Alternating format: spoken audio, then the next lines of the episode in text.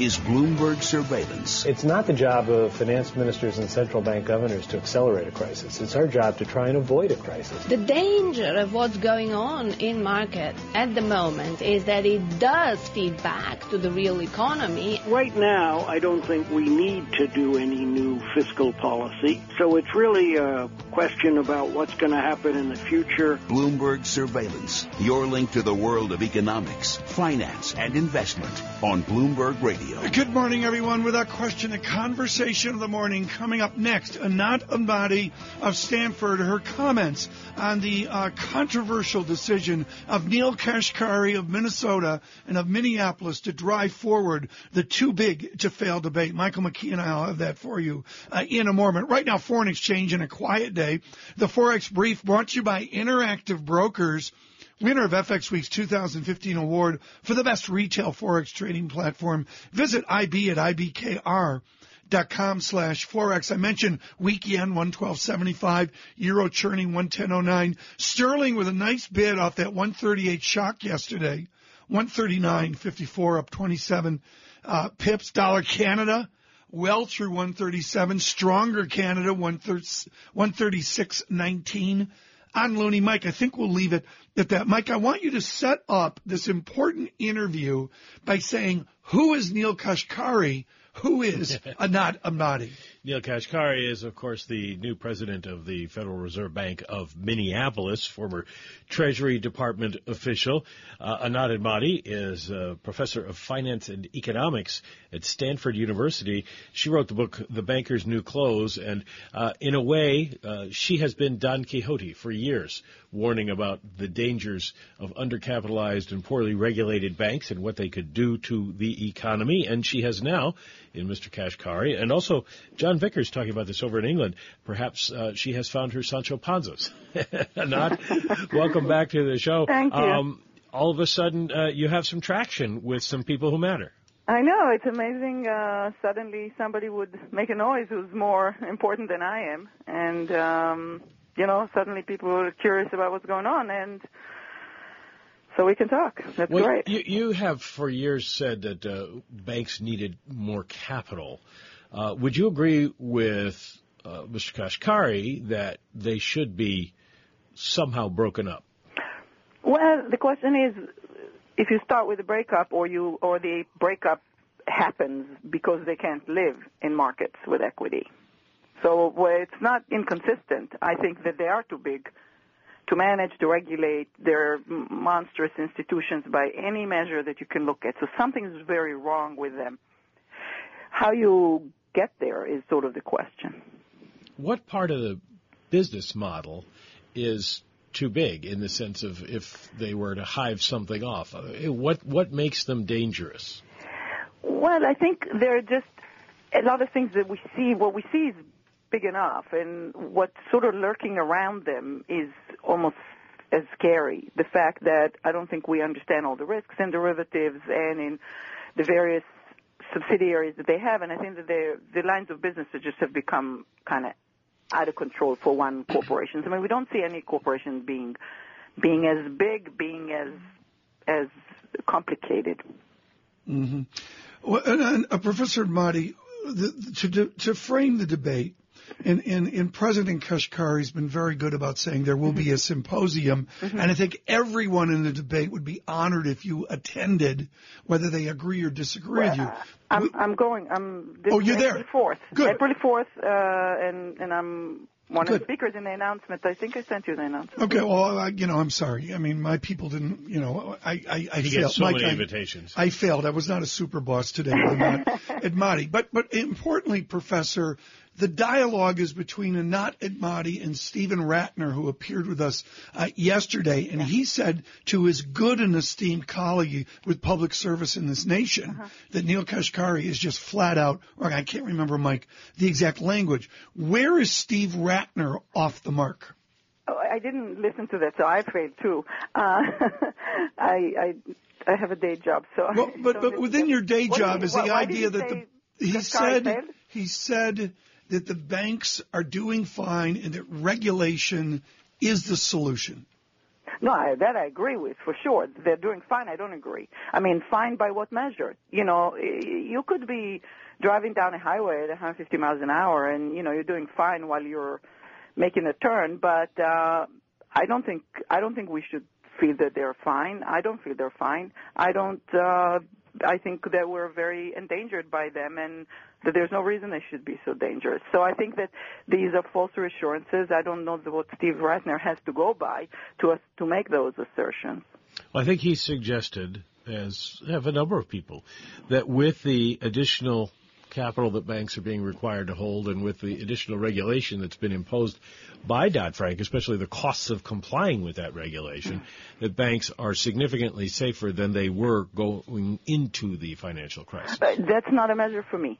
Obviously, they they were not safe going into the financial market, and like abysmally not safe, and everybody suffers the consequences. So being safer is not much of a reassurance for me. The question is, are they as safe as they should be? Now, those that say oh, regulations have done this and Dodd-Frank has done that. I actually look at that, and I actually am involved in a few of the pieces of the Dodd-Frank, and I can tell you that I am not happy with the way Dodd-Frank is being implemented. And the cost of compliance are high because the regulations are way too complex. For example, they're telling you that too big to fail is over because they have some debt that will absorb losses. Uh, Tom Hoenig gave a speech saying it's very strange to take a very fragile system and think that debt is the thing that will make it stable. In order for these TLACs of theirs to work, you're going to have to have the courage to declare JP Morgan Chase insolvent when it has it and other banks. And I'm not, I don't mean to point to JP Morgan Chase, it's among the stronger one maybe, but that either of them. So why are we counting on debt that would magically convert to equity when we can put right. equity in its place? So equity is much simpler. The lawyers might have less work to do and there would be less compliance if you just have them retain their earnings. If we understand that there was bank failure there were clearly makes, mistakes made. Even the, the most staunchest bank mm-hmm. defender agrees with that. And if we have new regulation, how do you expect U.S. banks to compete internationally uh, if we give up size and scale? Well, you know, international competition is all good and well, except when it comes on the back of taxpayers. So what I say is, you know, we can control only what we can control. It's not a national objective that our banks be competitive globally you know, the, the, the Irish banks were competitive and the Icelandic banks were competitive for a while. Look where it took them. Yeah. So it, go, that's not that. an objective. Yeah, I mean, I, Mike, I think we have to harken back to the Irish lesson is part of this debate. Again, whatever the polarity of the debate is. Completely. You know, everybody can succeed if you give them enough subsidies. If you know, so the competing to harm is not is not the kind of competition I want. They're competing with the rest of the economy. They're taking, you know, the, we may have two biggest uh, financial sector. I, I want the markets to work. I think it's all distorted by subsidies and by, you know, recklessness and bloated. And so I want to see the market work. When you go up to Minneapolis on uh, April 4th, what are you going to tell uh, question. President Kashkari other than turn up the heat, please?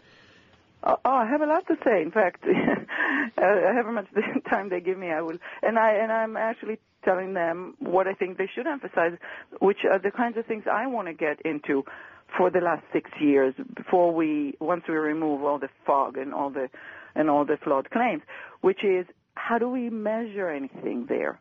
I am not happy with the, the way we even understand the risks from these markets. So I don't trust the measures. I don't trust risk weights. All of those things are enormous problems. So, you know, I, I don't see capital as measured uh, as the as necessarily the the silver bullet. And if you tell me that they measure it as as you know 15% instead of five, that that I'm going back to sleep. So there's plenty to talk about uh, regarding you know the scope of banking, the type of reporting. You know they still rely on credit rating agencies, all kinds of things. I, am not fabulous. Let's come back with Anat Admati. I'm sorry, one block today. Anat, thank you so much. We'll we really need we'll Anat. We would kill. I'm going to book you right now. We would kill to have you on somewhere around that important April meeting. Uh, in Minneapolis. I, we need to make every effort uh, to do that. Professor Anat Admati at Stanford, uh, truly the, the nation's leader on um, careful, measured and respectful criticism of our bank and financial uh, institutions as well. Chris Whalen, uh, Michael McKee was active today, uh, out talking about Yeah. curve flatness as being a challenge to bank profitability. Well, sure.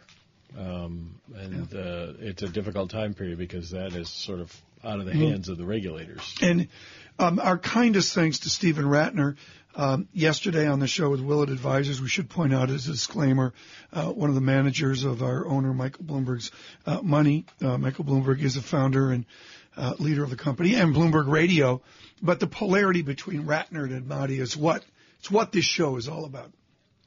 Different people, different views. different people with different uh, views. Futures green up four, Dow futures up 41. They yield 1.74 percent. All right, let's check in with John Tucker and get the latest world and national headlines. John? All right, uh, thanks, Michael and Tom. With five days to go before Super Tuesday, Republican rivals of Donald Trump looking to challenge the GOP frontrunner during tonight's debate in Houston.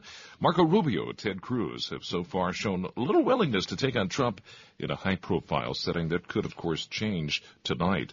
Uh, Storm systems have brought tornadoes to the East Coast, killing four people in Virginia, including a two-year-old. Virginia Governor Terry McAuliffe declaring a state of emergency. Elsewhere, officials in South Carolina say a man was killed when a tree fell on him. The World Health Organization says women breastfeeding their babies in countries hit by the Zika virus should continue to do so. Who says there's no proof the disease can spread to infants uh, that way? Global news 24 hours a day, powered by 2,400 journalists, more than 150 news bureaus around the world. I'm John Tucker, Michael and Tom. Uh, John, thanks so much. We may get a 113 per nine yen, weaker two days in a row.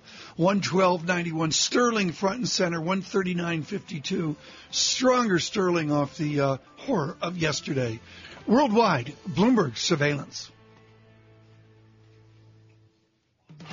Market Driver is brought to you by your Mercedes-Benz Tri-State dealer. When it comes to winter elements, put your best four wheels forward with Mercedes-Benz 4MATIC all-wheel drive. Visit your Mercedes-Benz Tri-State dealer for a test drive today.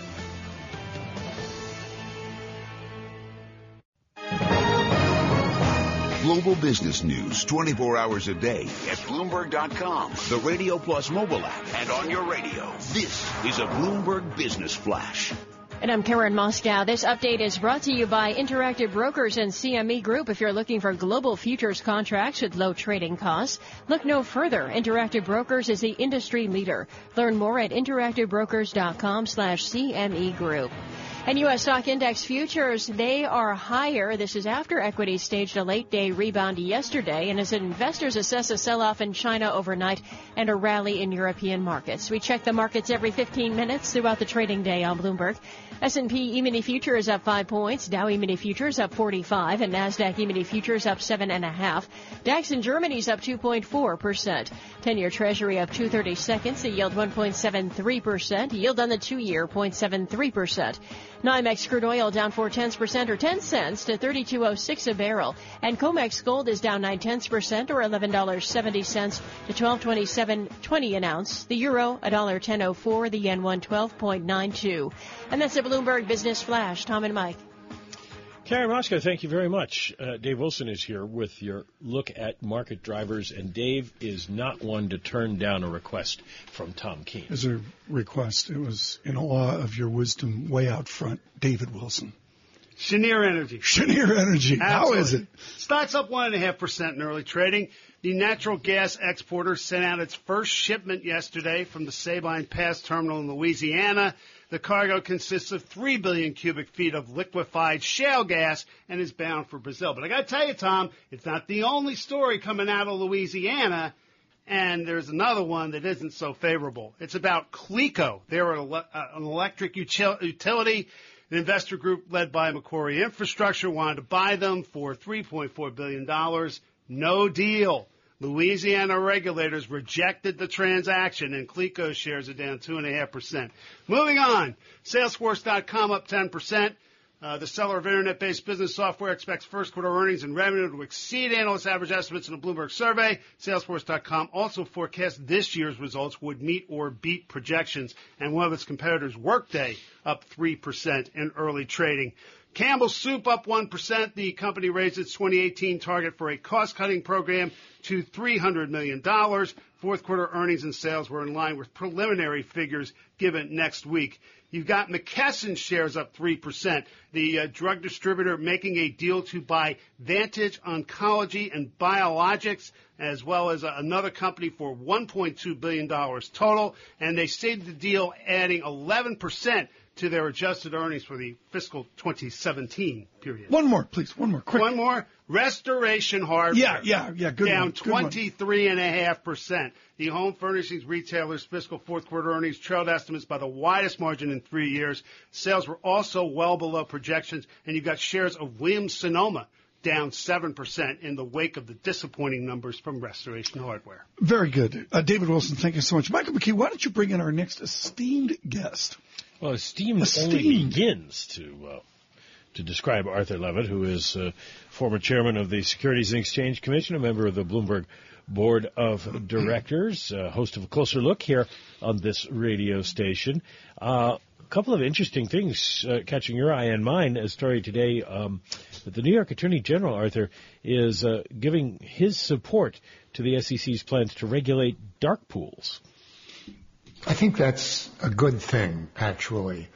There is a role for attorney generals and regulation at a state level, but it's when regulators disagree with one another to who see who's first to the bar that we get into problems. Now, New York State is probably the most overregulated state in the history of America. You've got the New York State Attorney General, you've got the U.S. Attorney, FINRA, the New York City District Attorney, uh, and on and on and on. Uh, but I think the fact that New York State, which a few weeks ago announced that Barclays and Credit Suisse would pay over $150 million to settle allegations that they misled investors on private trading platforms.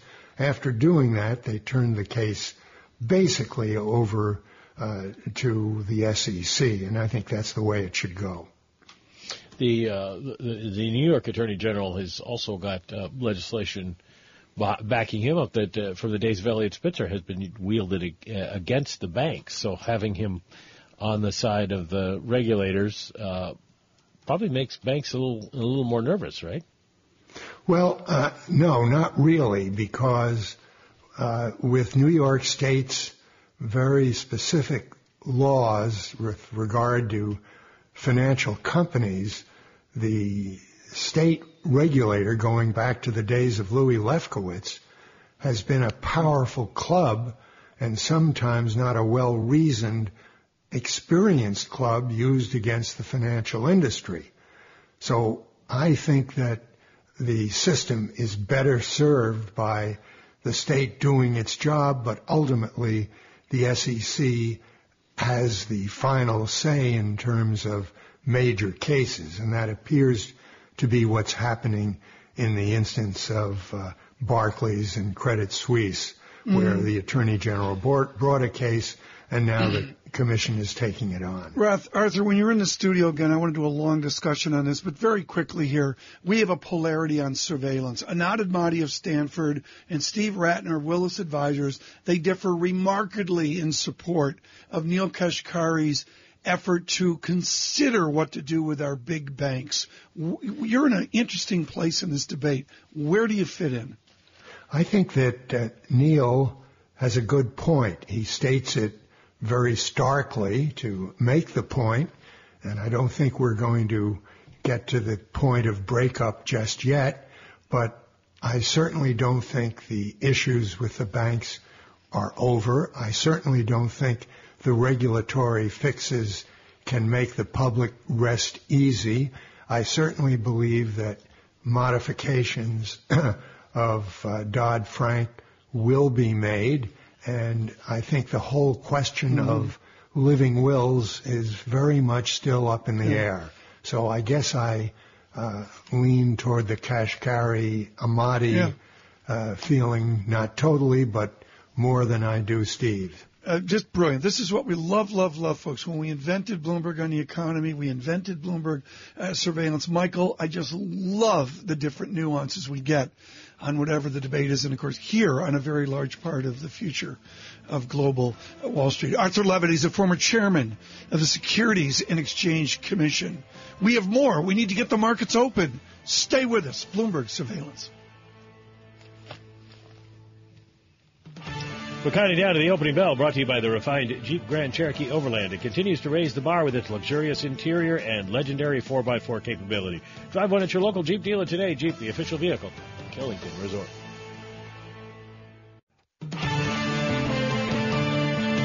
Broadcasting live to New York, Bloomberg 1130. To Washington, D.C., Bloomberg 99.1. To Boston, Bloomberg 1200. To San Francisco, Bloomberg 960. To the country, Sirius XM Channel 119. And around the globe, the Bloomberg Radio Plus app and Bloomberg.com. This is Bloomberg Surveillance.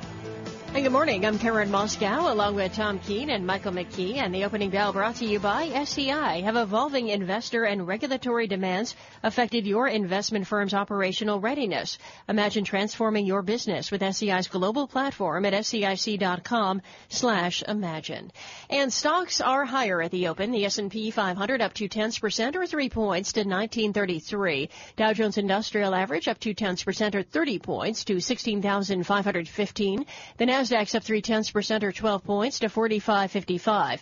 10-year Treasury up 730 seconds. The yield 1.72 percent. Yield on the two-year 0.72 percent. NYMEX crude oil down 8 tenths percent or 27 cents to 31.88 a barrel. COMEX gold is down 6 tenths percent or $7.20 to 1231.80 an ounce. And the euro, $1.0994. The yen 112.86. Tom and Mike. Karen, thanks so much. He is upon us.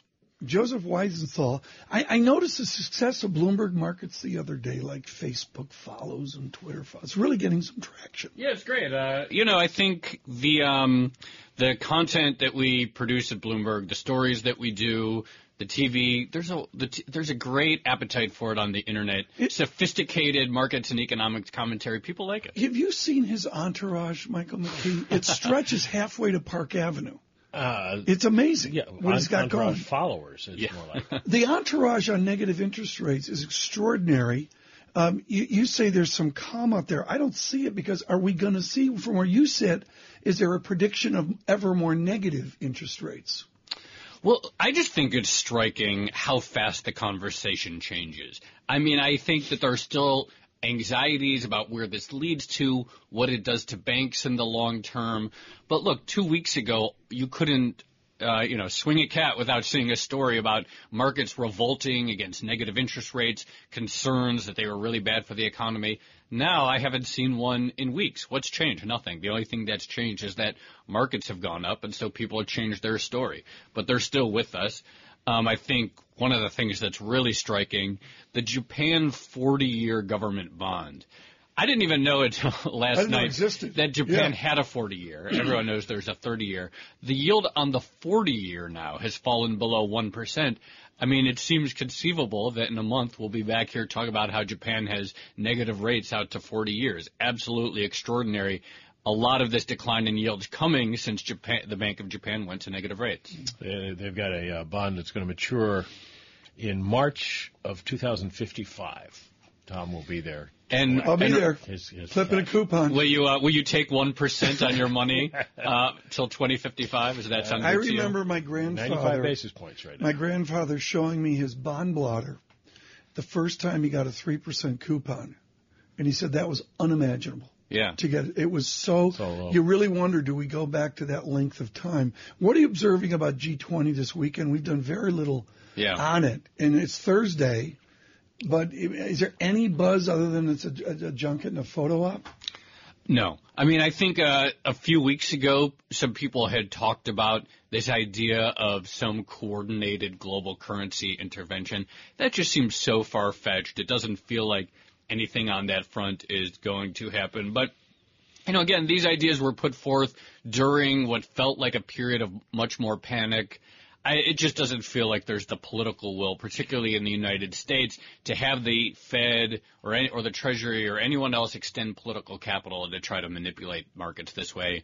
So there might be some commentary about currencies, but right now it doesn't feel like we're going to get anything well, it's, major. It's internally inconsistent uh, in the sense that different countries want the dollar to go different ways for their own reasons, so it wouldn't wouldn't do anybody any good. But it does get to the point you were making with negative interest rates that a lot of this seems to be people who got so used to regulators or or supervisors, the Fed, uh, saving them somehow yeah. that they can't imagine a world where they may be on their own. And so the minute the, the markets go down, mm-hmm. you got to do something for us. Yeah, and I think that's also one of the really sort of remarkable stories in the last several weeks, how calm the Fed has been during the panic. It never gave any strong hints of a backtrack. It's just been steady. Well, they keep saying the same thing: data dependent, data dependent. Yeah. And uh, the Fed has never really given any inclination that they're going to suddenly freeze up and reverse course or anything like if that. If you're just joining us, uh, Joe Weisenthal of Bloomberg Markets uh, with us across many platforms. Joe, this is an important question and timely for you. I'm on the warpath about media types particularly, but a lot of other people as well, but media types who personalize the behavior mm. idea mm. that the markets are tell, quote unquote yes. telling institutions like the Fed what to do. I all of my theory in finance and investment says that is total malarkey. Yeah, you the, have lived this first at Business Insider, and here this personalization. Yes, the anthropomorphization of, yeah. of the markets is very strange. It's usually people projecting their own biases onto what they would like, and then they read that into uh, the markets. Look, obviously, investors have ideas. Investors have ideas about whether long or short. Investors want to see this policy or that policy. But then when it's all synthesized into a market, into a price, it's really ludicrous to say, oh, there's some clear signal, there's some clear message that markets are telling us. I think yeah. often that it's just uh, it, the idea is very strange to me. And Mike and I fight this every day, but but it's really come up recently. And Mike, I think in a lot of com- conversations, this idea that the market has a mind, or well, the market's out to get Stanley Fischer. Everybody keeps going back to the old formulation yeah. about how many recessions the market has called, and the Fed has always opposed negative interest rates, and how it ever became a meme that they would be considering it, I have no idea. Yeah, well, I mean, I think the Fed is, uh, takes an academic approach, and they were asked, "Is this something that you've studied?" And they, they said, said no. no. Well, they, I mean, they, they said, yeah. They said, sure. Among all the different ideas, of course, we've studied everything. And then people took that as a message, perhaps, that it might be imminent, but it doesn't feel like it. Especially given how inconsistent that would be with the data, with the solid CPI data that we got last week, the ongoing jobs data, the idea that we're at some uh, risk of uh, the Fed dramatically reversing course and going negative doesn't jibe on multiple levels. One minute. Gold. New bull market? What's the research? What are your 18 stories on this say? I, you know, the the research on gold says that it's basically all a function of real interest rates. And so, if you think that we're going to go into another serious easing cycle, then and we're going to get higher volatility, then sure, go long gold. And if you don't think we're going to go into a real easing cycle or some sort of crater, then it's hard to make an argument for gold. But it does seem like it's that simple. It's a, an expressed view on one yeah. scenario or the other. Joe Weisenthal, thank you so much. Thank you. Bloomberg you. Market stopping by today. Look for him on what uh, four four p.m. is the 4 exact p.m. moment. Wall Street time. Three fifty nine thirty Wall yes, Street time. exactly. He will darken the door of Bloomberg Television. Thank you. Uh, as well. Uh, green on the screen, and it's sort of a massively indeterminate market. Weisenthal working six hours today, um, up fifty five. The VIX twenty point seven one, and it's just sort of like Mike. It's just it's just sort of there. Yeah. Right? Uh, yeah, but just sort of there day, I think uh, people might be w- ready for that. Yeah, I, I agree. I mean, there's a, a nice tone to it. Uh, we did note Restoration Hardware, David Wilson, with an important uh, comment on Restoration Hardware, um, uh, um, really having a tough time of it. Let me, RH is the symbol. Uh, I got a five day chart up. Yeah, we're 52 ish, and right now we're enjoying 39 ish. Can we use plunge for that? no. Not gonna do it. I, I, yeah, there, I think it's sort of a We'll have to look. That's a that's a big drop. We'll have to look at that. All right. Restoration hardware. We'll look at that soon. It is uh, Bloomberg Surveillance brought to you by Volvo Cars White Plains. Visit VolvoCarsWhitePlains.com. Here is John Tucker with the latest news headlines. And Michael and Tom Houston will be the site of tonight's Republican presidential debate with Donald Trump rivals uh, getting one more chance to try to derail the GOP frontrunner before Super Tuesday. There is a state of emergency in Virginia. That's where four people were killed after tornadoes damaged homes, left thousands without power across the state. World Health Organization says women breastfeeding their babies in countries hit by the Zika virus should continue to do so. And uh, look out, Hollywood, February. China broke the global box office record for a single week. $557 million in ticket sales. These are all local films. The, uh, the big draw there, Mermaid, a quirky comedy from director Stephen Chow about a mermaid who falls in love with a real estate tycoon she sent to assassinate. The highest grossing film of all time in China. Another one I'm not going to see. Global News, 24 hours a day, powered by our 2,400 journalists in more than 150 news bureaus around the world. I'm John Tucker. Tom. Was that for your Oscar consideration? Uh, this is not among the films being considered for the Oscars. Sunday, the Oscars. Your pick? Oh, are they? I didn't know Uh, that. Revenant, I would say. I, I just am uh, full disclosure, folks. Didn't see I'm not it. on top of the story. Yeah, you know, I I, You're not I, I got to qualified to catch up fast. We're all, qualified we're all big short fans here. They may not win. Yeah, big We- short. We've got a dog in the fight. We do have a dog in the fight. Uh, green and red on the screen. Nasdaq 100 down fractionally. The Dow up 43 uh, points. Continue with us, please. Michael McKee and Tom Keene, Bloomberg Surveillance. Bloomberg Surveillance brought to you by New York Community Bank and New York Commercial Bank, the NYCB family of banks. Bank with confidence anywhere you see the NYCB logo throughout the New York Metro. Visit nycbfamily.com.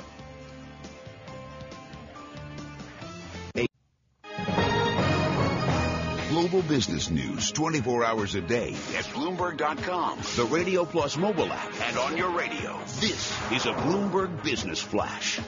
And I'm Karen Moskow. Banks facing an early advance in U.S. stocks, which are extending, well, which are now little changed in their trailing, which are now little changed. We'll leave it at that. The S&P 500 is little changed at 1930. Dow Jones Industrial Average up about five points to 16,489. And the NASDAQ, it's down two tenths percent now, or about eight points to 45.34. The 10-year Treasury up 11.30 seconds. The yield 1.70 percent. The yield on the two-year 0.71 percent. NYMEX crude oil down 1.3 percent, or 43 cents to $31.72 a barrel. And COMEX gold is down two tenths percent, or $2.40 to 12.30. 136.60 an ounce.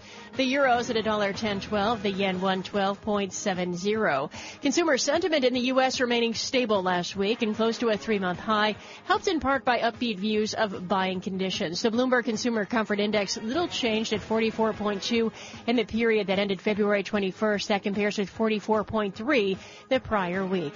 And orders for U.S. capital goods rebounding in January by the most since June 2014. Bookings for non-military equipment excluding commercial aircraft jumping 3.9%. That was more than forecast after a 3.7% decrease in December. That was smaller than previously reported. That's a Bloomberg Business Flash. Tom and Mike. Karen Moskow, thank you very much. This is an exciting day. The only thing you didn't do is bring the champagne. Uh, Peter Elliot, who is uh, in charge of our uh, restaurant, restaurant and um, drinking establishments coverage, Bloomberg Briefs, which of course everybody wants to get a hold of. Bloomberg's Briefs uh, Reserve is is the product, and if you have a Bloomberg, and of course who doesn't? Uh, everybody would want one. Dine Go, and there is a new Dine Go coming to a Bloomberg near you, and you're all excited by this. I am. Good morning, And it sounds, from what you were telling me, like it's going to be pretty cool. I'm. I'm. I gotta say, it's. Uh, uh, you can teach an old dog new tricks, and if and if we are able to pull this off the way that uh, you know Apple pulls these things off, I will indeed bring you both a bottle of very good champagne. Not Oh, just the not just the work for you junky stuff. Um, um, yes, Michael we are. Bloomberg will fire you. But We have been. Uh, that's true. We'll do it outside. Um, we we have been working on developing a new dine. Dine is our dining guide, and think of it like Yelp for the financial world, and it works.